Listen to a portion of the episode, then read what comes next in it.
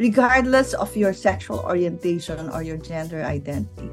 You are a human person, but you're you're a human being. You mm-hmm. deserve all the respect and the entitlements. At I think ang punto talaga nito kah- kah- dahil sa lipunan natin, discriminated talaga sila, 'di ba? Yung hindi sila accepted.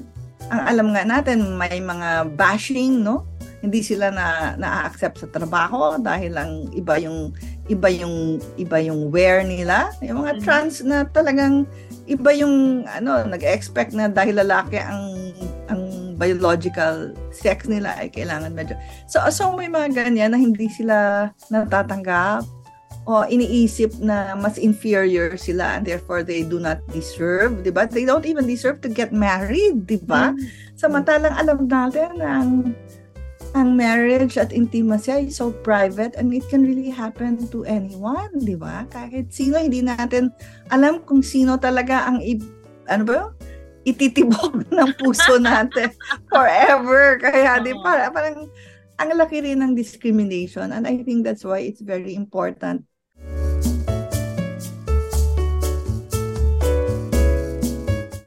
Good afternoon mga pangganatics ng panggalisyo. So ang pag-uusapan po natin ngayon, all-encompassing, medyo malawak po yung topic. Pero I'll try to cover as much as possible kasi ang pag-uusapan po natin ngayon ay sexual and reproductive health. Pero ang dami pong mako-cover dito sa topic na to na isip po na, namin gumawa ng topic na ito dahil napanood po namin yung national yung national conference na ginawa ng Likhaan Center for Women's health. Kaya minarapat po namin gumawa ng uh, discussion na ito. Kapiling po natin ngayong hapon, siya po ang Executive Director at Co-Founder ng Likhaan Center for Women's Health, si Dr. Junice Melgar. Dr. Junice, good afternoon. Magandang hapon sa inyo, Ruth, at sa mga kasamahan mo dyan. Yan, okay. First, bago natin simulan yung discussion about sexual health, can you tell us more about Likhaan Center? What is what is this NGO? Ang Likhaan Center for Women's Health, uh, by its name, is a 26-year-old uh, NGO that does uh, clinics for women in very poor communities. Nag-organize din kami doon ng women and young people so that they can be empowered to, to care to take care of themselves. At meron din kaming advocacy. So medyo uh, nagtagumpay kami dyan sa pag-push for the reproductive health law in 2013 at ito na yung programs na nag-guide kahit nung comprehensive sexuality education sa ating bansa. Ayan, okay. So bago tayo pumunta dun sa uh, sex education ng mga matatanda, simulan natin dahil nagsisimula ang sex education sa bata, 'di ba, Dr. Junice? So, yes. Yeah. Paano natin paano ba ito ipapaliwanag? Kasi ako po may apo ako. She's she's already six years old. So ang dami niyang, ah, seven years old. So ang dami niyang nakikita sa media, sa YouTube na mga pinapanood niya. So nagtatanong siya, hindi ko alam kung paano ko i-explain sa kanya. So, pero unahin muna natin, how do you explain sex education dun muna sa mga bata? Say, for example, yung mga 2 to 3 years old, how do we explain sex education to them? I think the first to clarify that when we talk about sex education or sexuality education, mm-hmm. it's not just about sex, no? It talks about, kaya comprehensive nga siya, kasi pati yung ano yung social context niya, ano yung mga paniniwala sa intimacy, relationships, kasama yan sexuality, no? So sa mga bata talaga, uh, so ang ating batas ay nagtuturo na dapat mayroong age appropriate. So sexuality education, medyo comprehensive siya.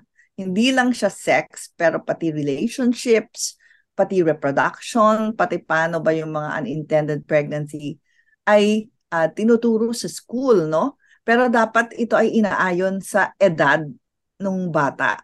So, for example, sa kung kung sa eskwelahan 'yan, pumapasok sila ng 5 or 6, no?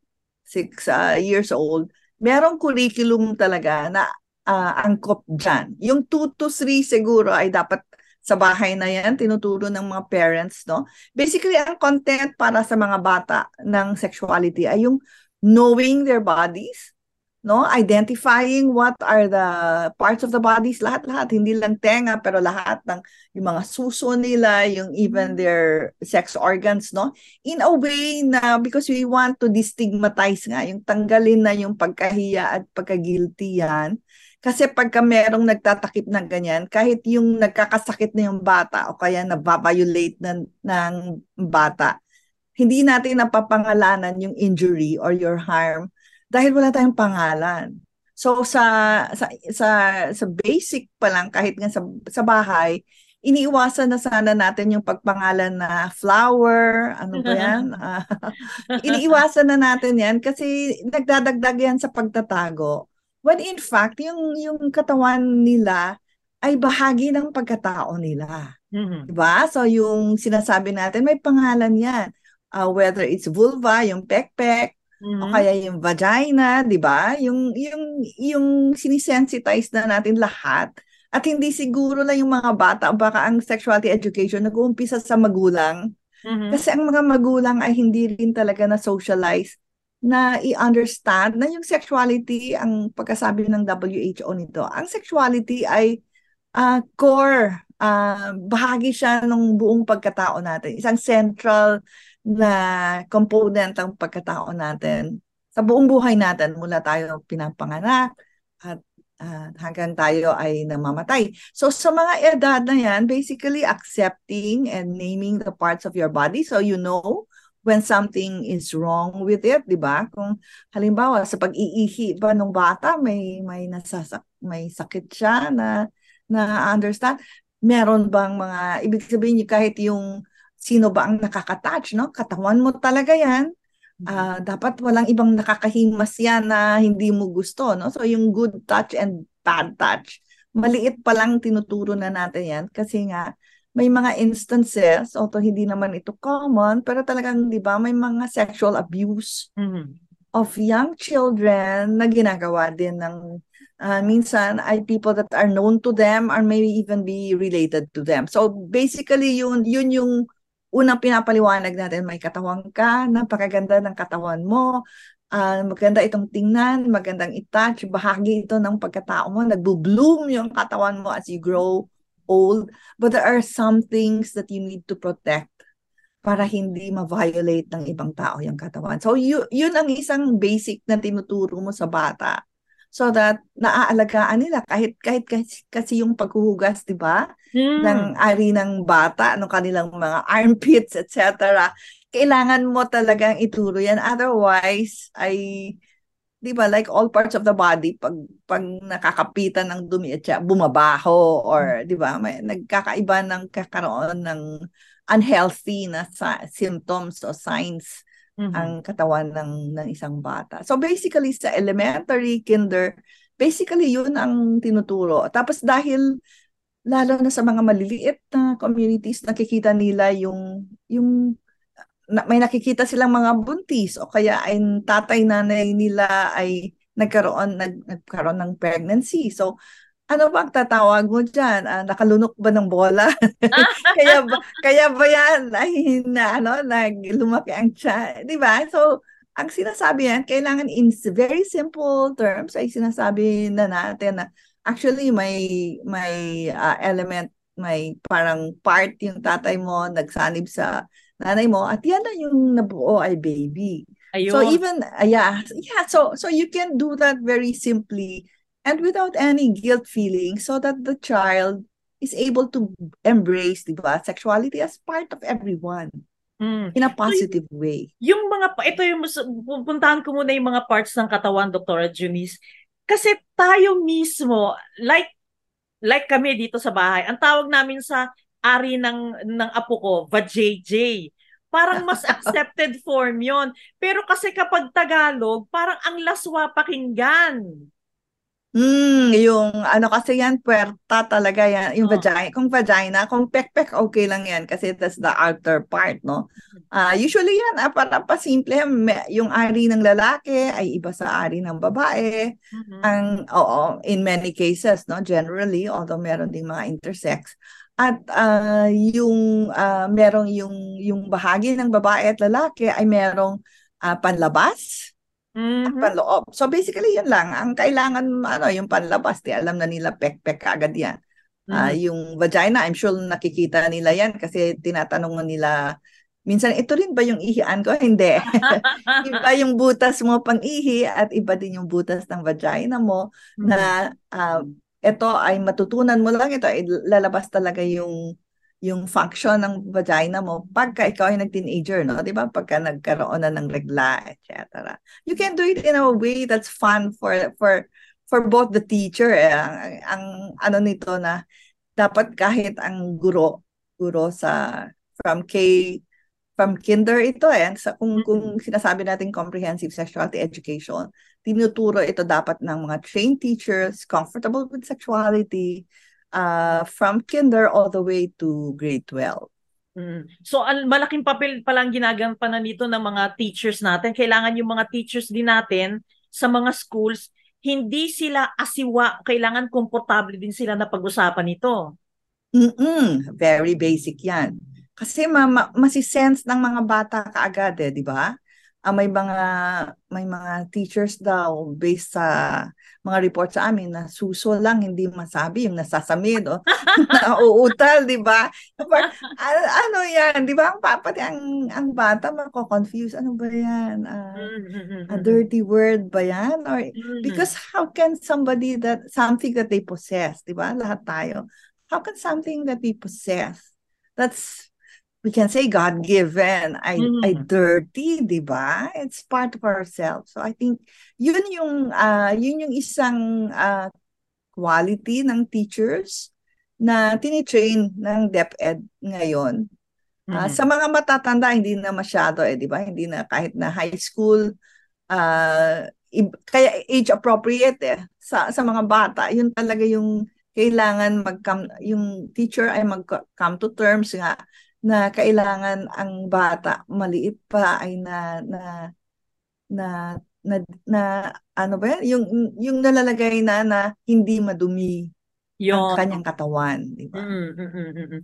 Ito yung kanina sinulan niyo, yung sabi niyo kanina, it, bola ba to na nalunok? Pag nagtanong yung mga bata, where do babies come from? Again, age appropriate ito. Pero para dun sa mga batang mga 5 to 8 years old, how do you explain where babies come from? Hindi, ang usually ang ano yan ay yung yung tatay at nanay mo ay nag may loving relationship at ang produkto noon ay ikaw, ay baby, di ba?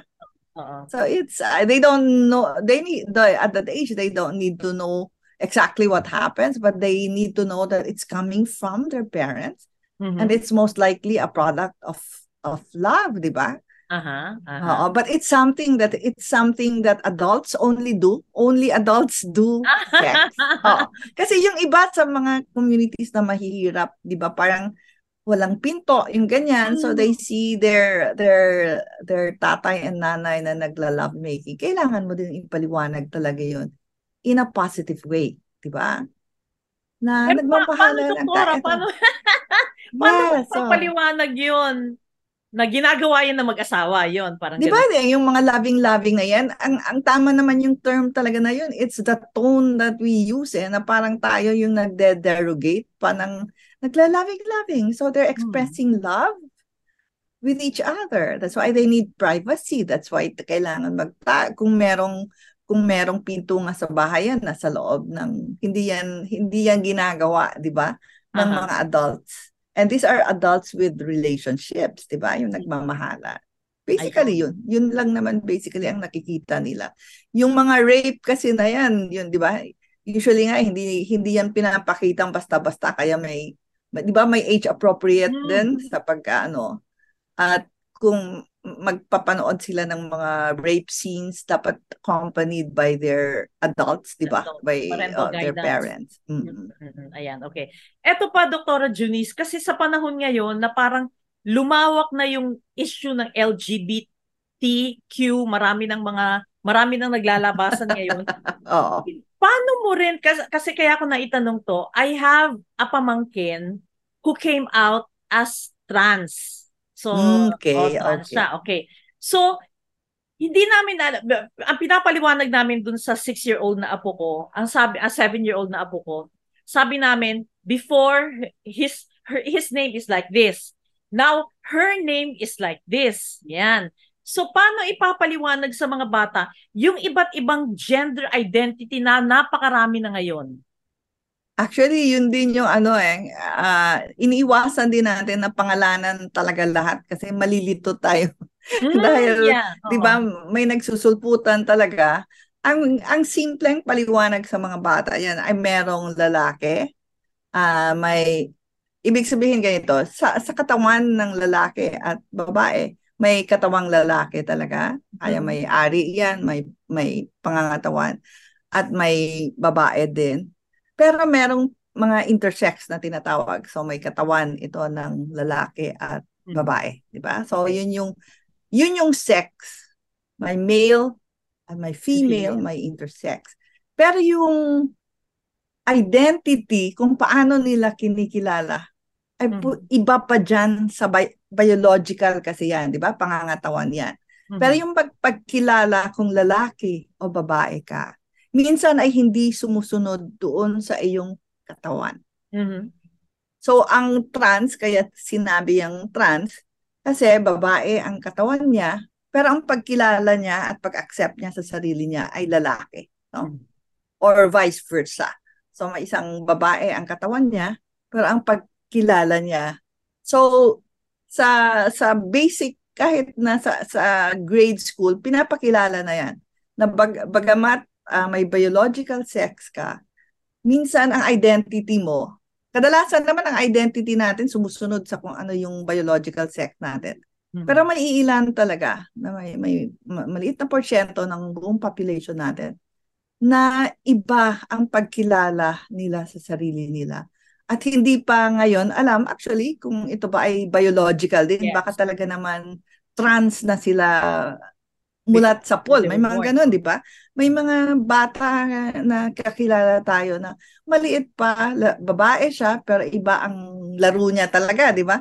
I- iba yung expression niya, astig. So, so may mga ganyan talaga. At dapat uh, inikilala talaga yan, ina-accept yan, na yan yung pangangatawan, pagkilala sa sarili, na medyo lihis doon sa nakasanayan natin at sa katawan ay nangyayari sa maraming bata. Mm-hmm. Uh, at kailangan nating kilalanin at uh, ay accept kasi part yun ng personhood nila. Yun sila eh. Yun mm-hmm. sila talaga at hindi yun, walang relationship yun sa uh, ah, IQ ba nila ay mas mababa kung trans sila? No. Mm-hmm. Uh, sila ba ay mas menos ang capacity mag-learn o mag-love mm-hmm. dahil sa trans sila? Walang kinalaman po yun. Ayan, okay. So, I Pero think, ito, yes, ito, acceptance, no? Mm-hmm. Ito pa, doktora, kasi ang daming, nung una, LGBTQ lang. Ngayon mm. may LGBTQ+, meron pang LBGTQIA. Ayan. Uh, Pwede pang ipaliwanag nyo sa amin ano bang ibig sabihin ng LGBTQ? Ah, uh, ang ito ay naghahalo kasi itong identity, no, yung pagkilala mo kung ano ka, kung ano yung uh, pagkalalaki, pagkababae mo, gender. At naghahalo siya with sexual orientation. Ang sinasabi nila, ganito ang simple lang yan, what you are every day is your gender identity. So, uh, lalaki ka mula umaga, the whole day, o babae ka. Yung gabi mo, kung sinong gusto mong makapili, yun yung sexual orientation. So, ah, okay. Oo. So ang sexual orientation mo, kung ang kung babae ka, ang type mo ay babae, at ito ay usually ay long-lasting din yung relationships ng babae sa babae, lalaki sa lalaki, yung mga gay na relationships, no? Well, lesbian kung babae sa babae, gay kung lalaki sa lalaki. So LGB. Yung bisexual ay yung uh, may type mo kung sa gabi gusto mong both, di ba? Gusto mong uh-huh. lalaki at babae. Sexual. Sexual orientation ito. That's it. Ano ba yung so, LGB? Ang trans, yun na sinasabi ko, identity mainly ang trans na lihis doon sa kung ano yung ari mo. Di ba? Mm. It's, it's the opposite. Trans, ano pa ba sumunod? R- LGBT? Uh, trans, Q. Queer. queer basically ay yung parang ano yan, uh, non-binary, yung hindi mo neither, hindi ka babae, hindi ka lalaki. Uh, basta't hindi ka pumipili kung ano ka dyan. So parang bisexual din yung queer. Actually, hindi. Ang bisexual kasi dalawa talaga ang ano niya eh. Oo. Na, na lalaki at babae. Ito, posibleng lesbian ang type niya. Basta hindi mo siya makahon. Okay. okay. Basically, hindi mo siya makahon talaga. Oo. Yun yung queer. Or, or hindi siya pumipili din, no? Oo, oo. Ano pa ba? So, LB, LGBTQ. Meron pang I tsaka A. Ay, yata intersex. So, intersex ay yung organs. Meron kang dalawang klaseng organs. Ah, okay. Inupit uh, ka na meron kang dalawang klase ng uh, organs. Uh, ah, so, okay. although walang kinalaman yun sa orientation, no? kasi pwede, pwedeng dalawa, dalawang organs mo. Pero hmm. ang mas preferred na partner mo sa gabi, ang sexual orientation mo ay babae o lalaki. Ayun. Yung uh, A naman, meron ba kayong alam? LGBTQIA? A yata asexual, yung wala kang wala kang interest sa sex. Ito yung... Meron pang, meron pang plus, doktora eh. Di ba? LGBTQ+. Plus. Ayan, yung mga ibig sabihin kasi ang sexuality, ang pagka-define ng mga expert yan, may pagka-fluid siya.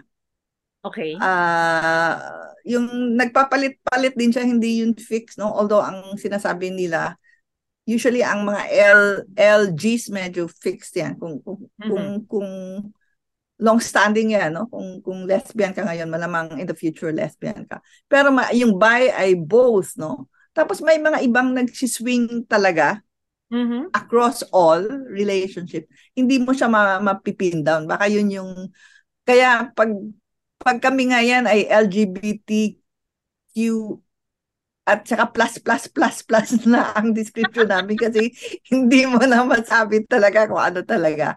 And it should not matter, di ba? Yun, yun ang, I think the point is, uh, regardless of your sexual orientation or your gender identity, you are a human person. But you're, you're a human being. You mm-hmm. deserve all the respect and the entitlements. At I think ang punto talaga nito, kah- kah- dahil sa lipunan natin, discriminated talaga sila, di ba? Yung hindi sila accepted. Ang alam nga natin, may mga bashing, no?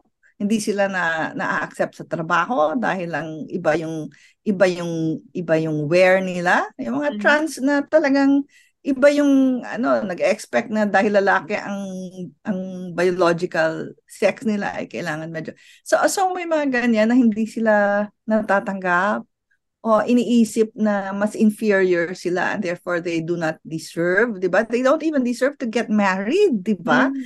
Samantalang alam natin ang ang marriage at intimacy ay so private and it can really happen to anyone, di ba? Kahit sino, hindi natin alam kung sino talaga ang, i- ano ba yun?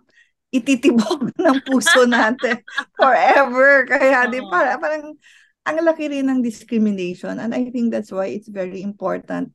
At tinuturo ito sa sa sa kinder pa lang na may mga ganyan talaga, may mga may mga ang usually sa sa sa early stage ay may mga non-binaries ang tawag. May hmm. lalaki, may babae, pero may mga hindi hindi lalaki at babae.